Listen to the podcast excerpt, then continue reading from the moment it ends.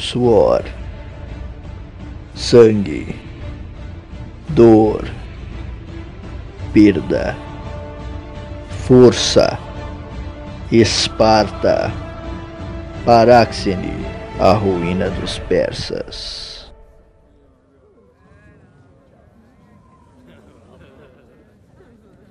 Os éforos disseram que os preparativos para a partida levariam três dias e que haveria um festival no último dia de espera, honrando a memória de Hércules e pedindo forças ao filho de Zeus. Meus homens foram até suas casas para se despedirem de suas famílias e eu vaguei por Esparta. Sentia-me só de uma maneira quase desesperadora, mesmo no brutal agonia onde estive abandonado em terras bárbaras, não me sentia tão estranho como naquele dia. Era como se eu fosse um menino novamente e houvesse chegado de Creta naquela mesma manhã. Fiquei sabendo por uma mulher que vendia flores em um dos pátios que um novo oráculo havia chegado ao templo de Apolo e fui ter com o vidente. Eu desejava saber a conclusão daquela guerra que seria a minha primeira. O templo de Apolo era esplêndido, e me lembro até hoje que Agneio era devoto inabalável do deus do sol. Colunas subiam do chão de mármore, pintadas de amarelo e dourado, e se encontravam com as vigas e telhas do teto, que também tinham a cor do ouro. Ver toda aquela riqueza me fez lembrar do motivo da guerra para onde iríamos em três dias ouro, o metal mais apreciado pelos homens. O amontoado de pedras e ouro não era como o templo de Delfos, famoso desde o início do mundo, mas agradava aos olhos daqueles que passavam pela rua.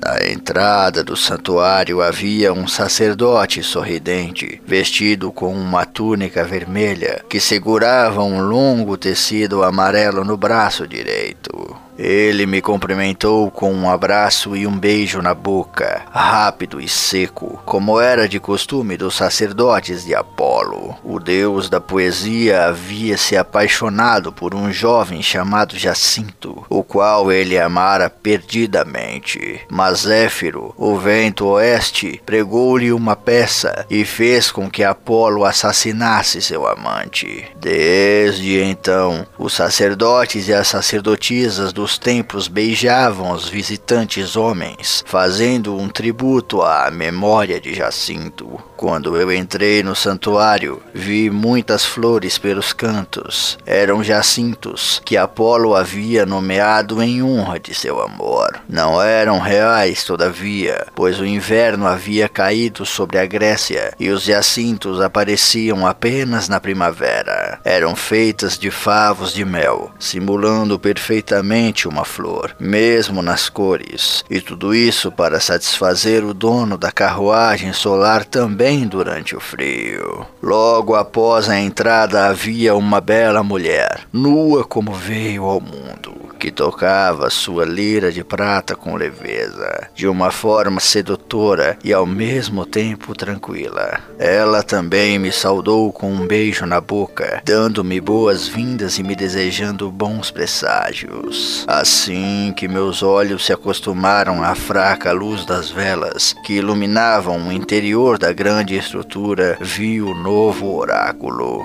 Era um jovem, não mais do que uma criança. Me aproximei e sentei-me no solo, olhando para o garoto que estava deitado na pedra de sacrifício. Achei aquele local estranho para se deitar, mas o jovem estava em transe profundo, e em um templo os oráculos podem fazer o que desejam, ao passo que todas as suas ações são guiadas pelos deuses. Por um longo tempo o menino não se manifestou de olhar pregado no teto e balançando os braços na frente do próprio rosto. Foi impossível não lembrar das palavras de Lanfásmenos. Seu nome será Paráxene e ele será a ruína de Esparta. De uma maneira ou de outra, a profecia dela havia se cumprido, e para comprovar isso bastava olhar ao redor. As palavras de meu amor maldito aconteciam nas novas muralhas da cidade, na ameaça da queda da política da diarquia, na doença de Leônidas e na perda de autoridade dos generais de guerra da polis. Além, é claro, de se provar ainda mais no novo rei, Cleómenes.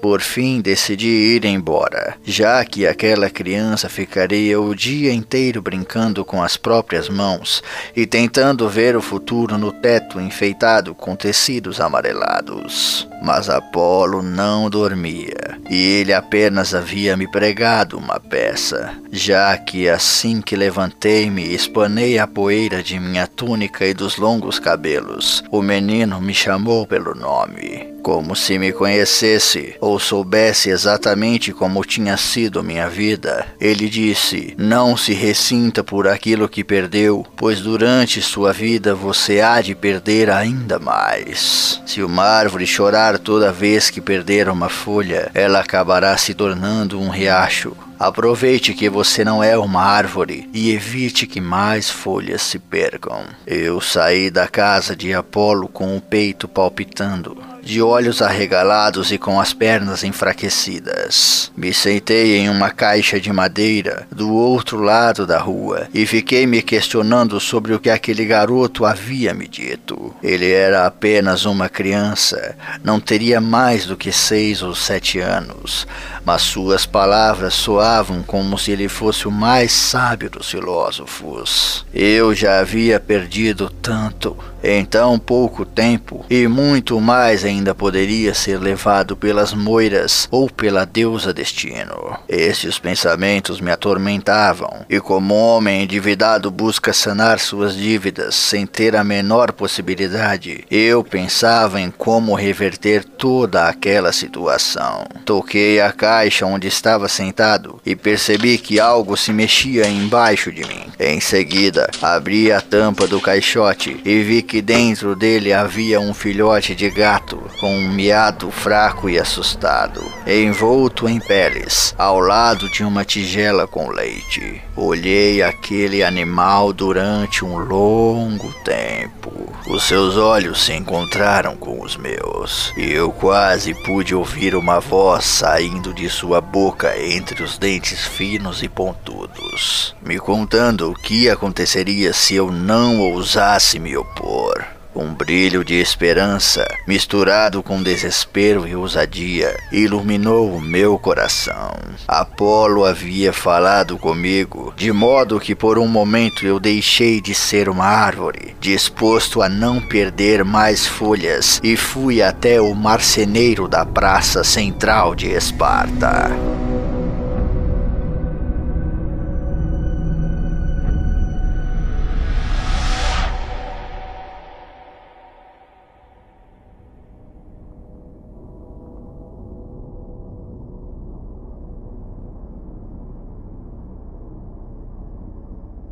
Saí da marcenaria com o saco de moedas mais leve, mas certamente valeria a pena se o deus das artes não me abandonasse. Fui em direção a Catálima para encontrar os éforos que me instruiriam sobre a marcha e a batalha. Certamente eles possuíam informações acerca de nossos inimigos, e elas me seriam de grande ajuda, tendo em consideração que eu seria o comandante daquela campanha. Fazia tanto tempo que eu não andava por Esparta que aquele breve caminho foi apaziguador. Cruzei com muitas estátuas de guerreiros e deuses, e com minhas mãos nuas toquei seus pés e seus mantos de pedra. Mas eu não amava minha polis apenas com mãos calejadas, pois fiz questão de beijar todas as esculturas que eu via. Afrodite sentiu meus lábios em um de seus seios. Hermes teve uma asa de suas sandálias beijada. E até mesmo Ares, o deus da carnificina na batalha, teve a borda do escudo acariciada pelo beijo de um homem que amava aquela cidade-estado. Amava não, que ainda ama. Andei por algumas ruas largas, sentindo o perfume das refeições sendo preparadas nas cozinhas das casas. O ar se inundou com o cheiro de porco assado com azeitonas, tartarugas cozidas no próprio casco e recheadas com queijo e lentilha, e claro, o doce de mel e gergelim em barras. Ainda em meu percurso, provei um gole de cada fonte que surgia, curva após curva. O Eurotas chegava extremamente gelado aos tanques, mas eu não me importei. Sorvi gole após gole, sempre homenageando um deus ou um herói de outrora. Um gole foi oferecido para Menelau, outro para Hércules. Uma nova golada era oferecida a Licurgo e bebi também a meu pai, Anaxandrides, que havia me criado com honra e respeito. Até mesmo o ar de Esparta fazia bem para meu corpo, e quando eu respirava profundamente, parecia que uma força divina me invadia, transformando a mim mesmo em um herói da cidade. Ao chegar a um dos grandes galpões de pedra e madeira que compunham a catálima, onde alguns garotos praticavam a ginástica correndo ao redor do terreno, estranhei que havia apenas um dos velhos éforos na entrada estrada. O Eforato era composto por cinco cidadãos de Esparta escolhidos pelo povo da cidade, que sempre se apresentavam juntos, fosse para resolver assuntos de governança, fosse para almoçar no refeitório. Eles se separavam apenas em duas ocasiões. Na iminência de uma guerra, dois éforos sempre acompanhavam o exército, que por sua vez era acompanhado por um dos reis de Esparta, e também também durante alguma viagem diplomática, se uma aliança nova pudesse ser arranjada para a cidade. Mas ali, na minha frente, me convidando a entrar na estrutura e se escondendo nas sombras, havia apenas um. Seu nome era Nereu, e ele me foi de grande ajuda. Fui até ele e entrei em um cômodo adjacente dentro da construção de treinamento. As paredes estavam repletas de itens de treino, barras de ferro, escudos de madeira, elmos amassados, chicotes, pedras circulares, varas de castigo, cordas e esteiras de junco. Nereu estava acomodado em um banco e apontou um outro para que eu me sentasse. Naquela conversa, o velho Nereu, que já atingia mais de setenta verões, me disse muitas verdades. A primeira delas é que nenhum éforo acompanharia o exército. Ouvindo essa informação, tive certeza de que Cleómenes me enviava para a morte, e não querendo perder os éforos da cidade, o que acusaria má sorte, havia dado a ordem de que os homens marchassem sem os sábios governantes. A segunda verdade contava que eu conduziria apenas 50 homens, enquanto nossos inimigos poderiam chegar a 5 mil. Antes que ele pudesse prosseguir, eu resfoleguei como um cavalo cansado.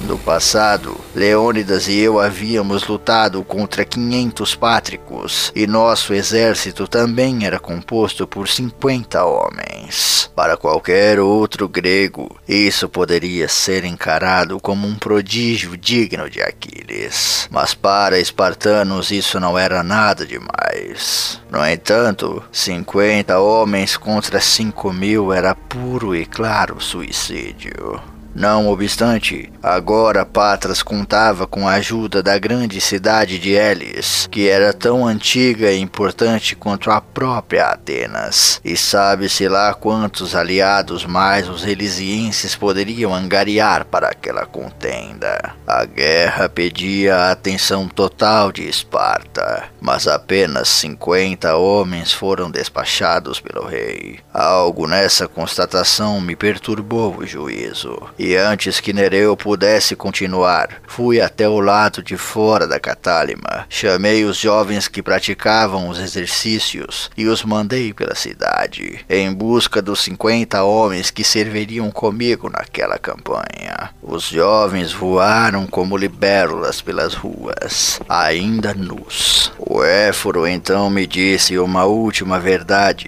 assim que retornei a nosso local secreto, e jurou em nome da própria Esparta que não sentia orgulho em me contar aquilo. Os outros éforos não sabiam que ele havia tido comigo e me informado, de forma que se eu contasse para alguém, ele estaria morto. Nereu não concordava com as ideias de Cleómenes e temia por sua preciosa cidade. Meu conceito sobre os éforos sempre foi negativo, pois a grande maioria deles era corrupta e suja, mas Nereu tocou o meu coração com sua sinceridade e eu o abracei como um irmão.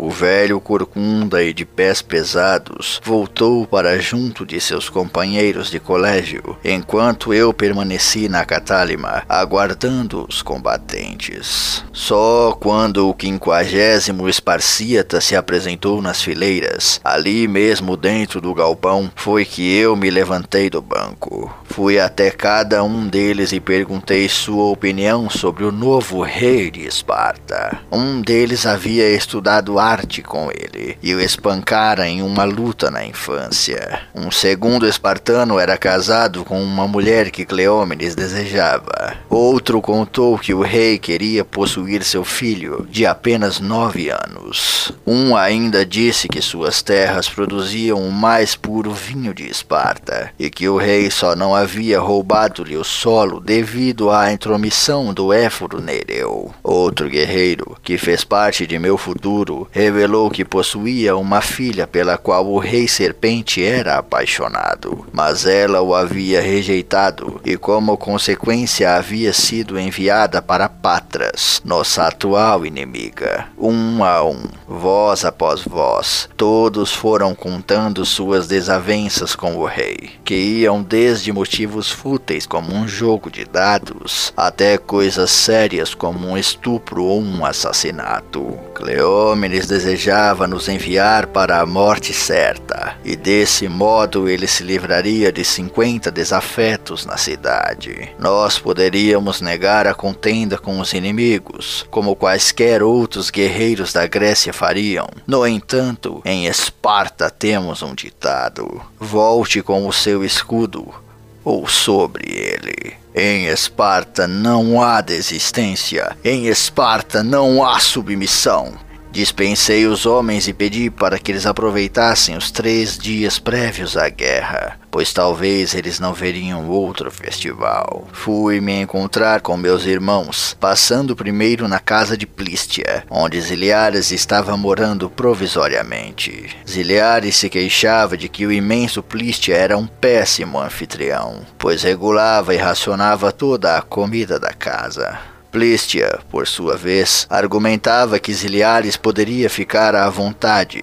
podendo até cagar na mesa da cozinha se desejasse, mas sem discussões. Toda a comida da casa era de Plístia. Eu disse que Ziliares era o melhor caçador de toda a criação e que poderia sair e voltar com 100 quilos de carne, mas mesmo assim ele queria a comida de Plístia. Por fim, saímos dali, não sem antes que meu amigo guloso escondesse toda a sua comida em algum lugar atrás da casa e fomos para a morada de Agneio. No caminho encontramos o corajoso Imus lutando contra alguns homens da cidade. No total eram quatro contra ele, todos homens feitos, com barbas bem alinhadas e corpos marcados de cicatrizes. Quando a luta chegou ao fim e os quatro homens respiravam com a cara no chão da rua, pude perguntar o motivo da peleja. Emos disse que um deles havia pisado em sua sombra, algo muito estranho, pois era um dia de inverno nublado e desprovido de qualquer brilho do sol. Olhei em volta e nem as casas projetavam sombras, tão fraca era a claridade do dia. Mas, conhecendo meu amigo, sorri e não discuti. Plestia passou seus braços pelos ombros de Imos e Ziliares, e fomos todos para a casa de Agneio. Ao entrarmos nos aposentos de meu irmão de lança, o encontramos abraçado com Zessi. Ambos estavam completamente suados e era evidente que acabavam de ter relações. Posso dizer que provavelmente mais de uma vez, já que se tratava de Zesse e Agneio. Meu irmão viril então olhou para mim e inflou o peito o máximo que pôde. Percebi que ele diria algo extremamente importante e temi que ele fosse recusar a marcha suicida contra Patras e Elis. Mas Agneio me disse: Irmãos, preparem-se para uma festa, pois amanhã vou me casar. Meus irmãos explodiram em congratulações e abraços. Zesse dançava e ria ao redor dos guerreiros, que davam beliscões e tapas nas nádegas de Agneio em comemoração. Mas eu me preocupava, pois sabia que se fôssemos à guerra, Zesse ficaria viúva antes mesmo de entender como era um casamento em Esparta.